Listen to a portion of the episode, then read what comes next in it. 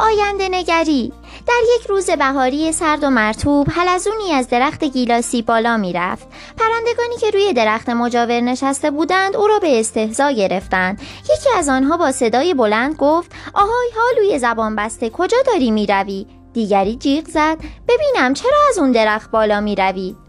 و بعد همه پرندگان در حالی که توی حرف هم میدویدند یک صدا گفتند روی اون درخت خبری از گیلاس نیست.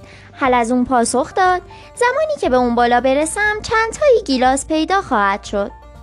نکته زمان طراحی 20 سال آینده اکنون است نه 20 سال بعد. اگر اکنون عمل نکنید 20 سال بعد خواهید گفت خدایا کاش این کار را می کردم کلید موفقیت توانایی مشاهده تاثیر اعمالتان در آینده است.